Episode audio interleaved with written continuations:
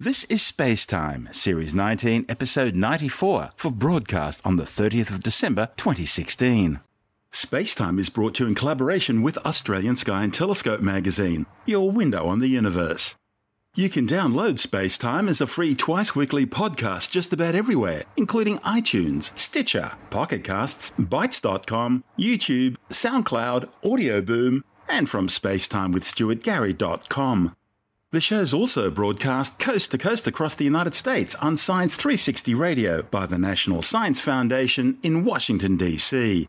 Coming up on Space Time, a galaxy supercluster discovered hiding behind the Milky Way, the number of known black holes expected to double within two years, and a leap second to be added on New Year's Eve. All that and more coming up on Space Time. Welcome to Space Time with Stuart Gary.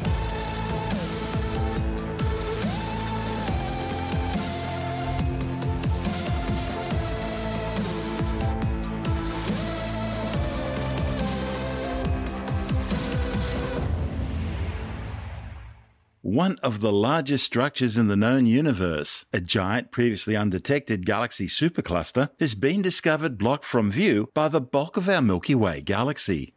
A report in the monthly notices of the Royal Astronomical Society claims the newly found Vela Galaxy supercluster may help explain the difference between the measured motion of the Milky Way through space and the motion it should have based on the distribution of previously mapped galaxies.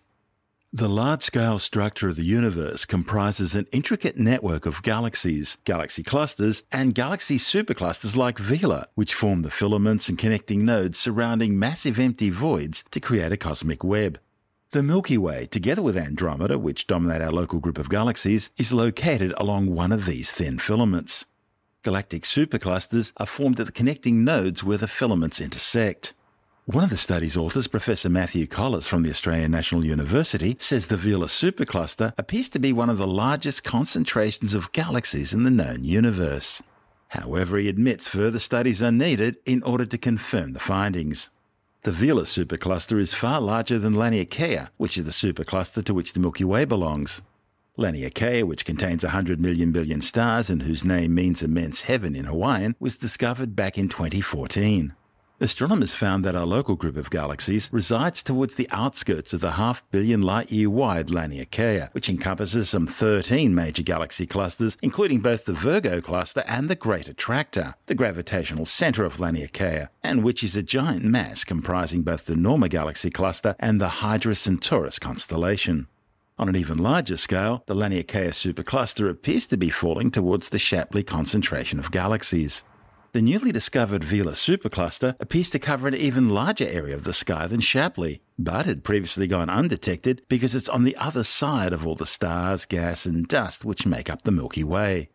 The authors discovered the Vela supercluster by using the Anglo Australian telescope at Siding Spring to measure distances to galaxies on the far side of the Milky Way. Their findings allowed the authors to confirm earlier predictions that Vela was indeed a supercluster. The study also helped to estimate the supercluster's effect on the motion of the Milky Way. Two new Australian surveys in 2017 will work to try and confirm the ultimate size of the Vela supercluster. The Taipan Optical Survey will measure galaxy distances over a bigger area around Vela. And the Wallaby Radio Survey will enable astronomers to peer through the gas and dust in the densest parts of the Milky Way, allowing them to see into the very heart of the giant Vela supercluster. Colless says the newly discovered supercluster is a massive galactic collection, covering an enormous chunk of the sky that's simply been hidden from view until now. Well, the Vela supercluster is an enormous, great collection of galaxies and clusters of galaxies that covers a big chunk of the sky and is at about 800 million light years distance from us, which consists of perhaps 100,000 galaxies. And we've been looking for something like this for quite some time. So it's very exciting to actually discover it now. Okay, you say you've been looking for it for some time. That must mean that you've seen something in the way, well, maybe our galaxy and others in our local area are moving, which has sort of hinted that there's something being hidden by the bulk of the Milky Way. Something has been pulling our Milky Way and the local group of galaxies in that direction. And although we've tried to add up the effects of all the different structures in the sky, we've still been missing a sizable fraction of that motion. And we've been wondering what big mass has actually been pulling us in that direction. A supercluster is a pretty huge object, even on cosmic terms. How come no one ever noticed it before? Well, it's been hiding behind the plane of the Milky Way. All the gas and dust and stars that make up our Milky Way have actually been hiding this enormous concentration of galaxies from us. And it's only recently, with the advent of good infrared and radio imaging of the sky, that we've begun to suspect that there's been this massive concentration there. And so we've been looking behind the plane of the Milky Way, peeking through through the gaps in the gas and the dust and the stars, trying to find out what's there. And recently, we've actually realized that two big concentrations of matter either side of the Milky Way actually join up behind the Milky Way. And there is, in fact, another massive supercluster there, like the very massive Shapley supercluster, which is in a similar part of the sky.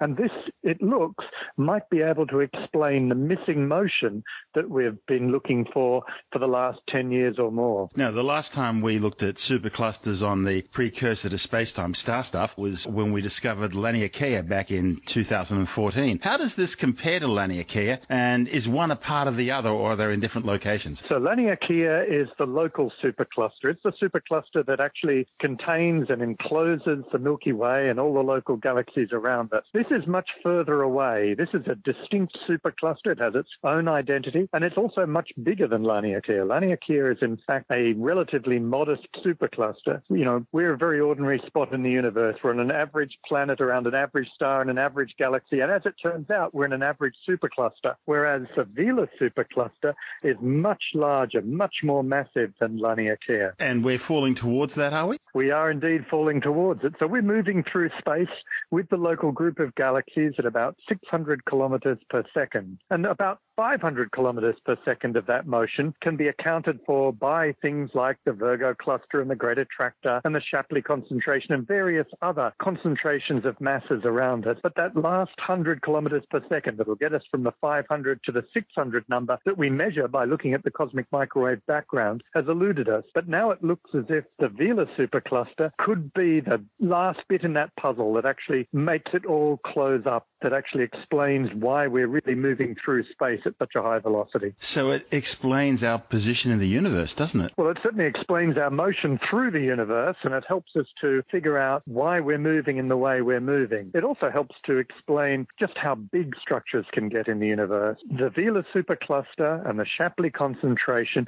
are truly enormous structures. They're the biggest entities that are going to ever collapse down to form gravitationally bound structures in the universe. And they're the biggest entities we can see out to a very large distance from us in the universe. So this is all part of what we call the cosmic web. How do we fit in that? Where, where are we in relation to this? Well, the, the structures in the universe can be imagined like a sponge. The structures where there are galaxies and matter interpenetrate with the voids and empty regions of space. And there's equal amounts of voids and structures. We are actually on a tiny little filament that's falling into the Virgo cluster, which is connected to the Coma cluster and the Great Attractor in this great structure. But we're in a very boring part of that. We're not at one of the major nodes. We're not on one of the empty voids, obviously. We're just on a small bump on a long filament in part of this enormous structure that pervades the whole universe. How important is this discovery in terms of the surveys we're now undertaking? I think there are two new surveys starting this year. Well, the Vela supercluster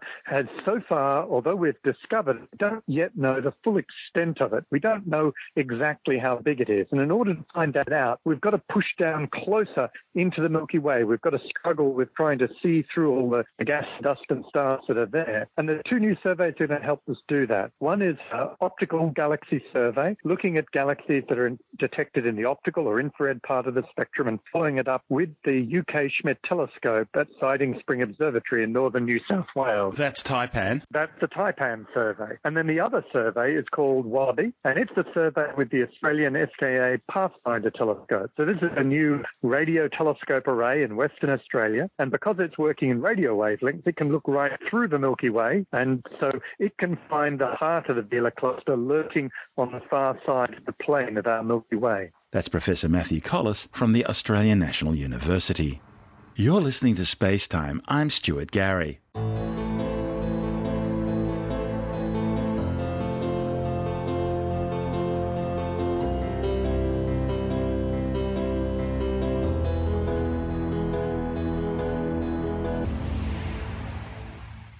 A new detection method means the number of known black holes is expected to double within the next two years. Researchers from the University of Waterloo have developed a new method which they claim should detect about 10 new black holes every year, providing new clues about the history and evolution of black holes over the next decade. If correct, the study reported in the Astrophysical Journal should allow scientists to accumulate enough data in order to allow them to statistically analyze black hole properties as a population.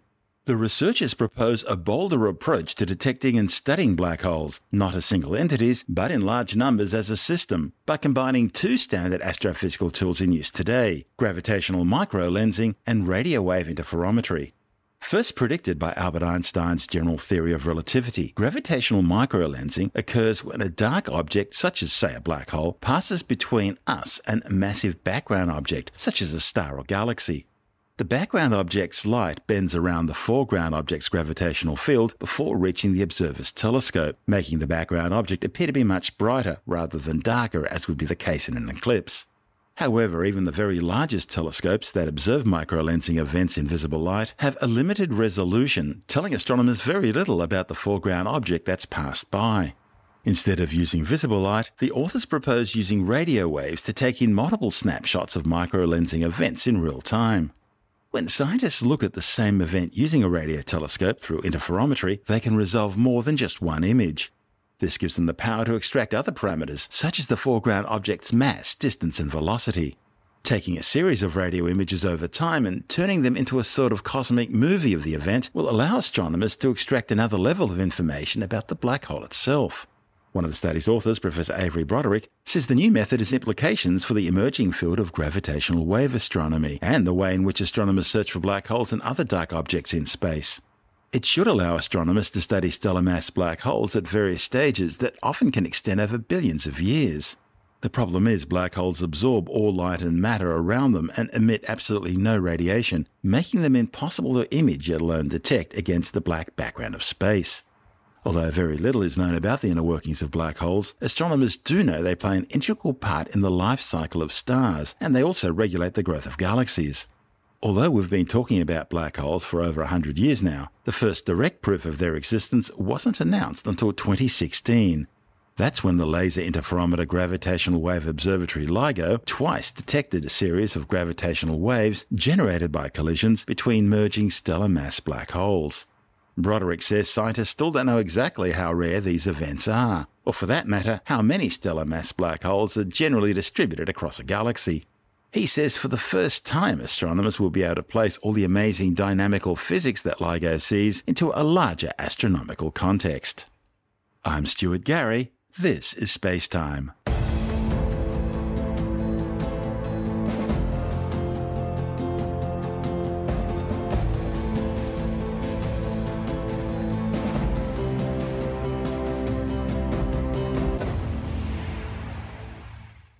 Tidal action causing ocean waves to apply a braking effect on planet Earth's rotation is being blamed for the decision to add a leap second to the end of 2016. The braking effect is caused by the moon continuing to slowly pull away from the Earth at a rate of about 3 centimeters per year, slowing the planet's rotation in the process. As the Earth rotates, its oceans are interacting tidally with the moon's gravitational pull. The effect is extremely small, a rotational slowdown of no more than between 0.005 and 0.002 seconds per day per century. So, while the Earth's day on average lasted about 86,400 seconds in the 1800s, today in the 21st century it's closer to 86,400.002 seconds. So, because of all this, at 23:59 and 59 seconds GMT on the night of New Year's Eve, by the way, that's actually 10.59 and 59 seconds on the morning of January the 1st Australian Eastern Daylight Time. An additional second will be added to clocks, so they roll over to 23.59 and 60 seconds GMT. That's 10.59 and 60 seconds Australian Eastern Daylight Time before world clocks finally move another second on to midnight GMT or 11 o'clock in the morning Australian Eastern Daylight Time. Timekeeping is traditionally linked to Earth's rotation on its axis and its annual orbit around the Sun, in comparison to more distant cosmological objects. However, the 13th General Conference on Weights and Measures held in October 1967 formally changed the definition of a second from that of an astronomical description to one based on the vibration of a cesium atom, which is 9,192,631,707 periods of radiation. This increasing accuracy using cesium atomic clocks means that the brief moment in time known as the second becomes quite noticeable on astronomical scales. Around the world, time's constantly being adjusted to keep atomic clocks within 0.9 seconds of Earth's rotation. Because of this, leap seconds aren't that uncommon. In fact, we've added 28 leap seconds to our clocks since the 1970s. The last one was added at the stroke of midnight on June 30th, 2015. And technically, at our current rate of axial slowdown, we really need to be adding a leap second roughly about every 500 days. I'm Stuart Gary, and this is Space Time.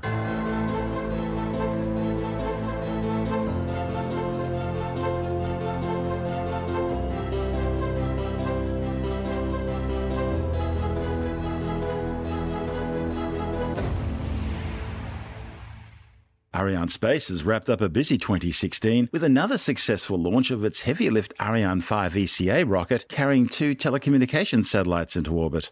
Mission VA 234 blasted off into clear blue skies from the European Space Agency's Kourou spaceport in French Guiana.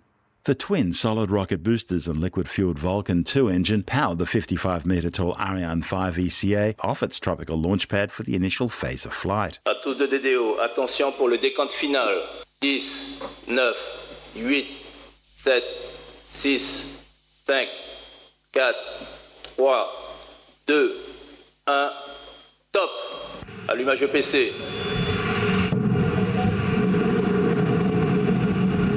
Allumage des EAP, décollage.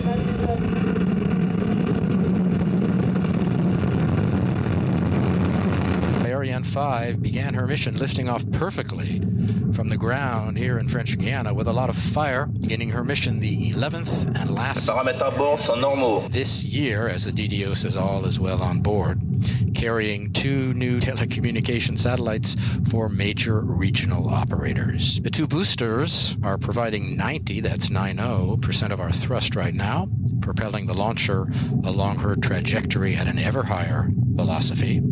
780, 780 tons at liftoff. She's burning five tons of fuel every second.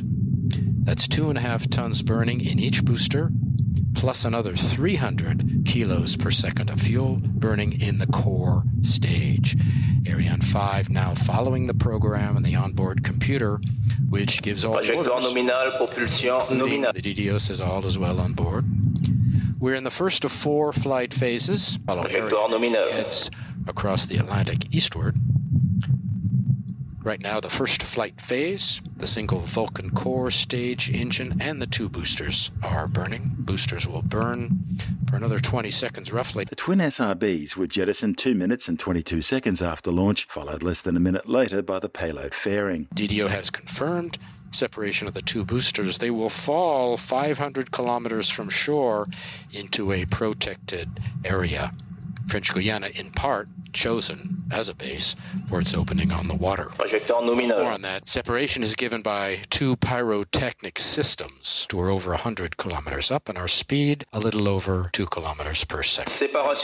Separation of the fairing, DDO has confirmed it, exposing to the elements our first passenger, Star 1. We can separate the fairing now because we're out of the dense layers of the atmosphere at over 100 kilometers up. There's neither friction nor heating, which could disturb the passage. Trajectoire nominale.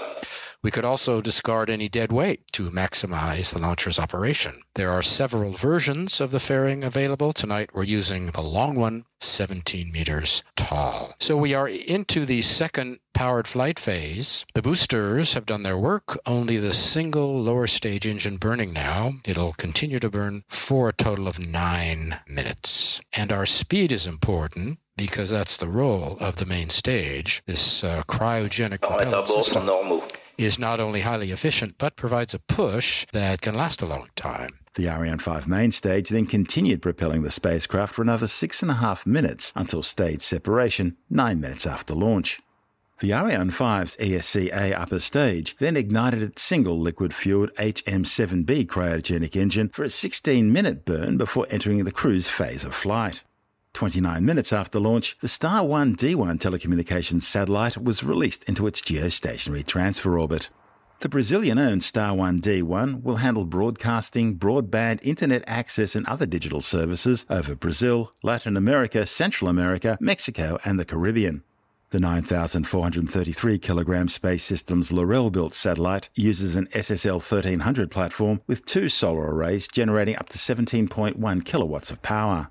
It's equipped with 18 Ka band, 28 C band, and 24 Ku band transponders. The Ka band is usually used for broadband and high speed data transmission.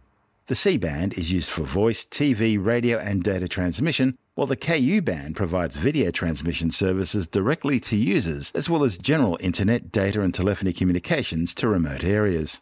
The satellite carries enough fuel for a 15 year lifespan.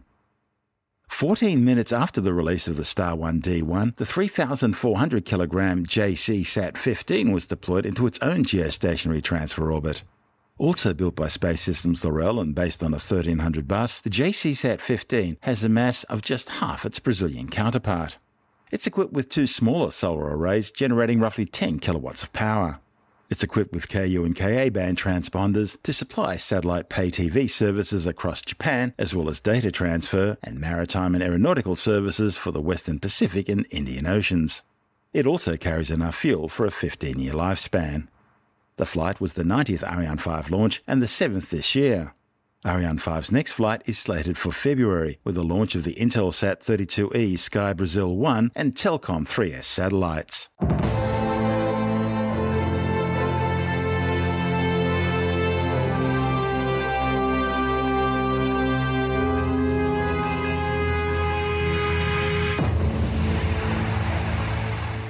And that's the show for now. You can subscribe and download Spacetime as a free twice weekly podcast through iTunes, Stitcher, Bitesz.com, Pocket Casts, SoundCloud, YouTube, Audio Boom, and from spacetimewithstuartgary.com. The show's also broadcast coast to coast across the United States on Science 360 Radio by the National Science Foundation in Washington, D.C. This is Spacetime with Stuart Gary. For more, you can follow us on Facebook, Twitter, and Tumblr. Just search for Spacetime with Stuart Gary.